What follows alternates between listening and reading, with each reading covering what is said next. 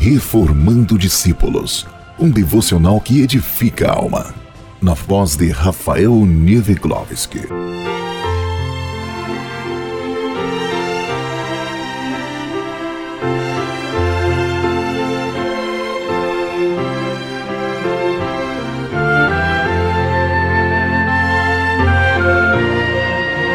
Olá, meus queridos irmãos. Hoje iremos compartilhar o episódio 9 da série Uma Casa Edificada sobre a Rocha. As águas deste mar, os meus pecados deixarei. Vamos dar início à etapa 3. Antes, vamos juntos lembrar as etapas anteriores. Na primeira, nós construímos o alicerce da casa. Revisamos juntos a base sólida necessária para um discípulo reformado. Relembrar e aplicar o Sermão do Monte em nossas vidas. Conhecer e valorizar o projeto de salvação que Deus, pela graça, nos concedeu. E pavimentar tudo isso no firme fundamento da fé. Na etapa seguinte, levantamos os muros fortes e resistentes da casa conectamos ao fundamento algo que é essencial para um verdadeiro adorador: a santificação. Como se estivéssemos cimentando tijolo por tijolo, refletimos sobre pontos importantíssimos como nos vestir com a armadura de Deus, viver em comunhão em uma igreja bíblica, ter nas Escrituras a mesma referência e profundidade que alcançar os grandes teólogos da Reforma e fazer uso da oração, do jejum e da palavra de Deus como o meio para nos fortalecer no caminhar e nos aproximar do Pai. Nessa terceira etapa, vamos começar a mexer no acabamento da casa. O acabamento de uma casa é o que atrai o sentido das pessoas, o visual, o espaço arejado, a sensação térmica, o conforto um acabamento perfeito chama a atenção de todos ao redor. E para aqueles que vivem nessa casa, a alegria e satisfação diária. Na nossa vida espiritual é exatamente igual. Uma pessoa cheia do Espírito Santo chama a atenção pelo seu testemunho, pela sua fé, pela sua alegria, pela sua honestidade, pela sua integridade, pelo seu caráter, pelos seus valores fundamentados na palavra de Deus. E isso traz paz, confiança e força para prosseguir sempre de cabeça erguida e manter-se em pé, caminhando no projeto de salvação. Buscaremos então esse acabamento perfeito para a nossa caminhada espiritual. Iremos decorar nossa casa espiritual com os utensílios e acessórios que o Espírito Santo tem para nós. E hoje revisaremos aquilo que Deus nos ensinou sobre a importância dos batismos e principalmente sobre como ter no Espírito Santo o seu melhor amigo. Leia comigo o texto de Mateus, capítulo 28, versículos 19 e 20. Portanto, ide, ensinai todas as nações, batizando-as em nome do Pai, do Filho e do Espírito Santo ensinando-as a guardar todas as coisas que eu vos tenho mandado. E eis que eu estou convosco todos os dias, até a consumação dos séculos. Amém. O batismo nas águas, como uma ordenança de Jesus, nos evangelhos de Mateus e Marcos, o próprio Jesus determina o batismo nas águas para a igreja, Tomar a decisão de batizar-se é um passo importantíssimo para aqueles que receberam Jesus e aceitam submeter-se ao seu querer. A igreja está responsabilizada pelo Senhor Jesus para assumir esse batismo como ordenança e missão. Há de se notar que a expressão batismo em nome de Jesus se refere ao batismo segundo o seu ensino, qual seja batizar em nome do Pai e do Filho e do Espírito Santo. Fica evidente no Evangelho de Marcos que o batismo é uma profissão de fé. Isso é, Somente os que creem devem ser batizados. O ladrão que estava ao lado de Jesus na cruz foi salvo pela fé, mas não houve tempo para que fosse batizado. O batismo não é uma opção do crente, mas uma ordenança para os salvos. As pessoas são batizadas como resultado de terem aceitado Jesus como seu único e suficiente Salvador. Portanto, o batismo nas águas é o passo seguinte ao recebimento da salvação. Isso porque o batismo não salva, ou seja, não existe regeneração pelo batismo. Não é um ato purificador nem salvador, mas todos os regenerados por Cristo devem ser batizados. Assim sendo, não é o batismo que faz o cristão, mas é o cristão convertido que toma a decisão pelo batismo em obediência e ordenança de Jesus para os seus discípulos. O batismo trata da entrada oficial do batizado para fazer parte da igreja visível, tornando-se membro da igreja como o corpo de Cristo. No diálogo com Nicodemos, Jesus usou as expressões nascer da água e do espírito isso aponta para os dois tipos de batismos, nas águas e com o Espírito Santo. Nascer da água e do Espírito significa deixar o pecado e passar a ser guiado pelo Espírito de Deus. Para isso é necessário nascer de novo. O novo nascimento desperta o desejo de obedecer às ordens de Cristo. Aqueles que desceram as águas testemunham diante da congregação que o velho homem está sepultado com Cristo. Somente assim pode-se caminhar em novidade de vida, isto é, vida nova e transformada por Deus. Assim como Cristo morreu pelo nosso pecado e ressuscitou em glória, também a pessoa batizada morre para o pecado e vive para Deus. A promessa registrada nas Escrituras sobre o derramar do Espírito Santo encontrou seu cumprimento após a ascensão de Jesus Cristo ao céu e pode ser vista no capítulo 2 do livro de Atos dos Apóstolos.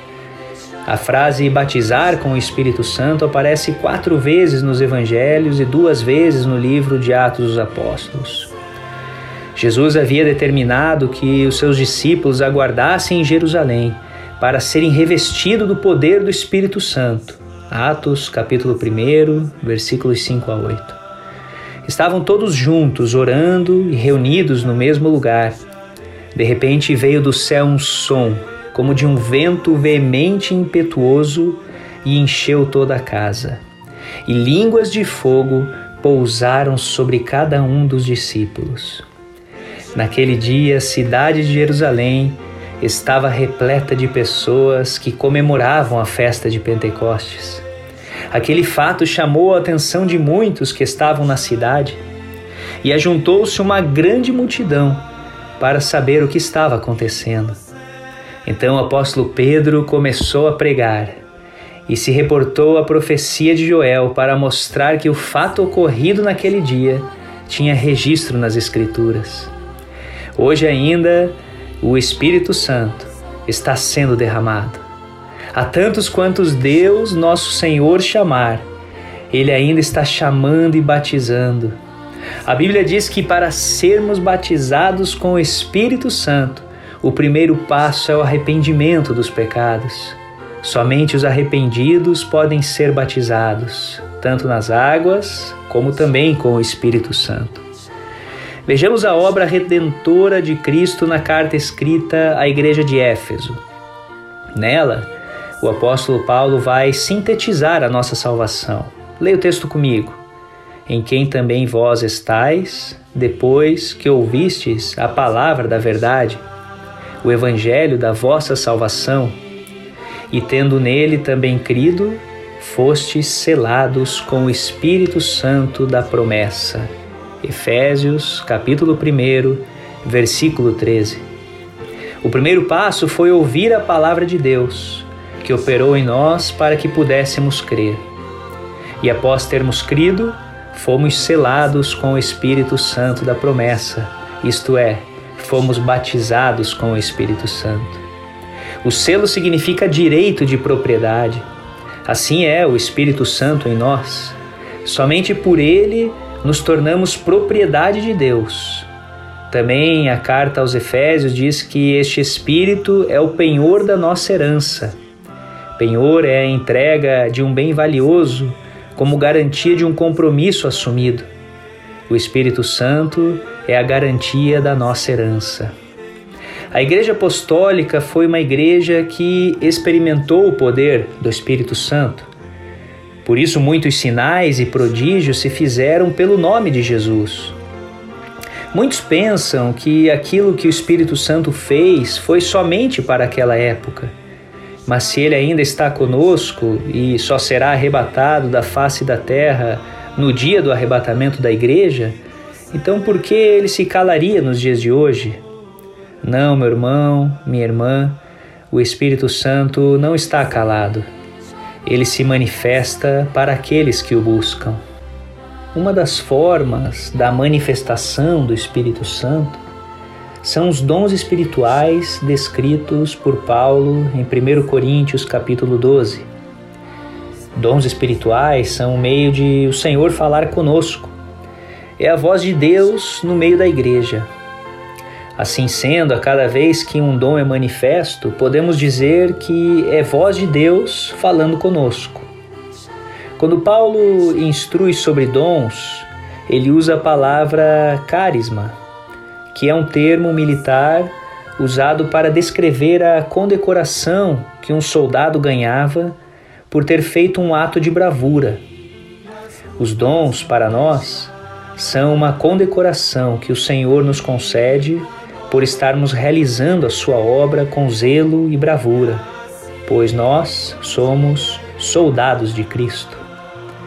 O corpo que é usado em dons ele tem os benefícios dessa operação do Espírito Santo, que são a salvação, cura, libertação, conhecimento do projeto.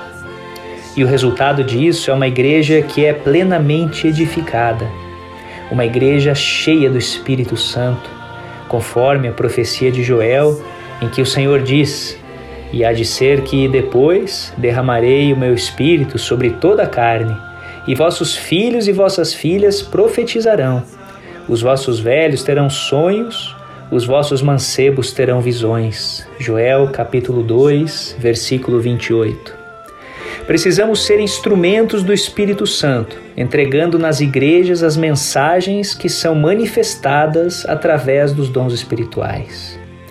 Mas de fato, o que mais me chama a atenção é quando Paulo fala em outro versículo em 2 Coríntios, capítulo 13, versículo 13, a graça do Senhor Jesus Cristo e o amor de Deus e a comunhão do Espírito Santo sejam com todo vós. Amém. E aí está o centro da questão. Muitas vezes conhecemos o imenso amor do Pai, a graça de Jesus Cristo na cruz, mas não temos comunhão com o Espírito Santo. Você sabe o que significa a palavra comunhão?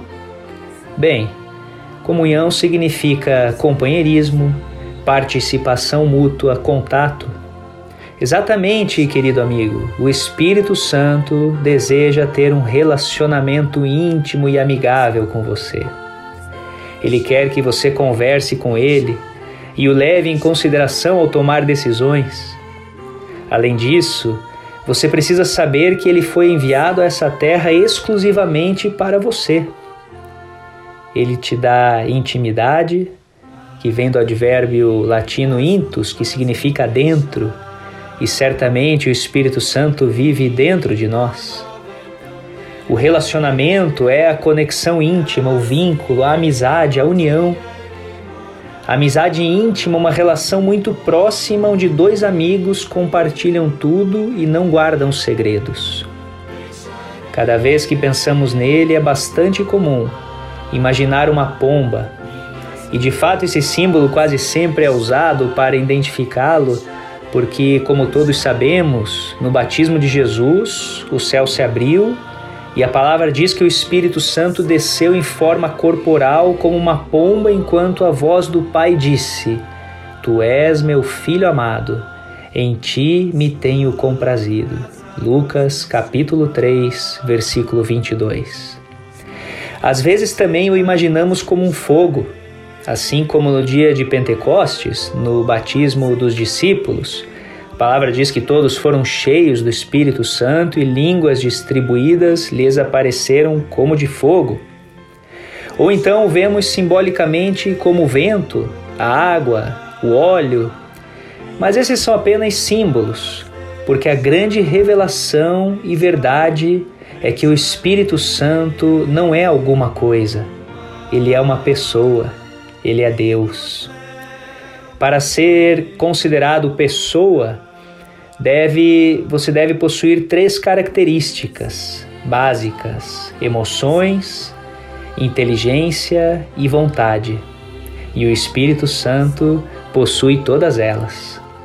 O Espírito Santo foi enviado para nos fazer companhia.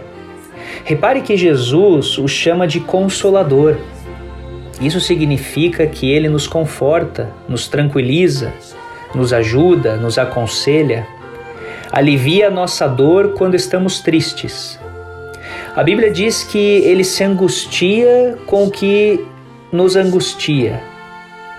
Ele também tem outras tarefas a cumprir em nós, tais como ele nos ensina a verdade, ele repreende nosso coração quando erramos, ele nos santifica, ele nos liberta se temos coisas que nos impedem de seguir em frente em nossa vida nos revela a palavra, nos dá compreensão e sabedoria, nos fortalece nas provações, intercede por nós, nos faz arder em nossas vidas a presença de Jesus. Romanos capítulo 5, versículo 5 diz: E a esperança não traz confusão, porquanto o amor de Deus está derramado em nosso coração pelo Espírito Santo que nos foi dado. Agora você pode entender que o Espírito Santo é seu amigo. Há quanto tempo o Espírito Santo vive em você e você nunca lhe deu um sincero muito obrigado? Muitas vezes eu tinha ouvido e lido do Espírito Santo. Mesmo nas reuniões da igreja, eu sempre orava dizendo: Opera Espírito Santo, liberta, manifesta-se nesse lugar mas eu não tinha entendido que Ele quer se revelar também no meu coração. E realmente quem Ele era e o que significava tudo o que Ele faz na minha vida. O mais triste é que tem muitos cristãos ainda assim, por falta de conhecimento, pensam que o Espírito Santo se limita a fazê-los dançar ou falar em línguas, mas ele é muito mais nós devemos aprender a viver conscientes de Sua presença em nossas vidas. Imagine que Ele passa a noite toda te vigiando quando você está dormindo e que de manhã, ao acordar, você prefere correr ou trabalhar e nem mesmo dizer Bom dia, Espírito Santo. Ou à noite você prefere ver o seu celular ao invés de falar com ele e dizer obrigado pela sua companhia nesse dia. Boa noite, Espírito Santo. Ó oh, irmãos, quão paciente e amoroso Ele é conosco. Por fim, quero convidar você a não se contentar com tudo isso dos dons, frutos e ministérios, como se já tivesse tudo e fosse suficiente. Olha, os apóstolos são um exemplo perfeito de como deve ser a nossa relação com o Espírito Santo. Eles receberam poder quando ele desceu sobre eles e Pedro, que antes havia negado a Jesus, agora em uma única pregação, três mil pessoas foram convertidas. A Bíblia diz que com a sombra de Pedro os enfermos foram curados. Em Atos capítulo 5, versículos 14 e 15. O nível de unção foi tão grande e Deus realizou milagres tão extraordinários que até os aventais ou lenços que o apóstolo Paulo tocou foram levados aos enfermos e eles curavam e os espíritos malignos saíram. Em Atos capítulo 19, versículo 12. Que tremendo, que coisa maravilhosa. Mas todos eles tinham um segredo e era que viviam buscando ser cheios do Espírito Santo. Em todos os momentos, como o salmista Davi também disse, o seu cálice transbordava, eles estavam saturados, imersos no Espírito Santo. E era ele quem fez todas essas maravilhas. Além disso, a presença do Espírito Santo era tão evidente e real em suas vidas que lhes dava indicações de para onde ir, decisões a tomar, com quem falar, o que evitar. Em tudo, meu irmão, ele quer participar. Basta buscarmos a sua presença. Vamos terminar orando juntos a Deus nessa hora. Deus soberano, reconheço a sua onisciência, onipresença e onipotência. E na pessoa do Espírito Santo desejo que ardentemente incendeie o meu coração. Eu quero senti-lo, eu quero escutá-lo, eu quero que esteja vivo dentro de mim. Tira da minha vida tudo que me afaste de ti e ensina-me a caminhar na dependência do Espírito Santo. Esse é meu maior desejo e que todos ao meu redor possam ver a pessoa do Espírito Santo através de mim. Eu oro assim, em nome de Jesus. Amém. Que Deus abençoe a sua semana. Estou seguro de que o Espírito Santo tem muito que falar contigo, meu querido amigo, minha querida amiga. Te espero aqui na próxima semana para mais um episódio da série Uma Casa Edificada sobre a Rocha. A paz do Senhor Jesus.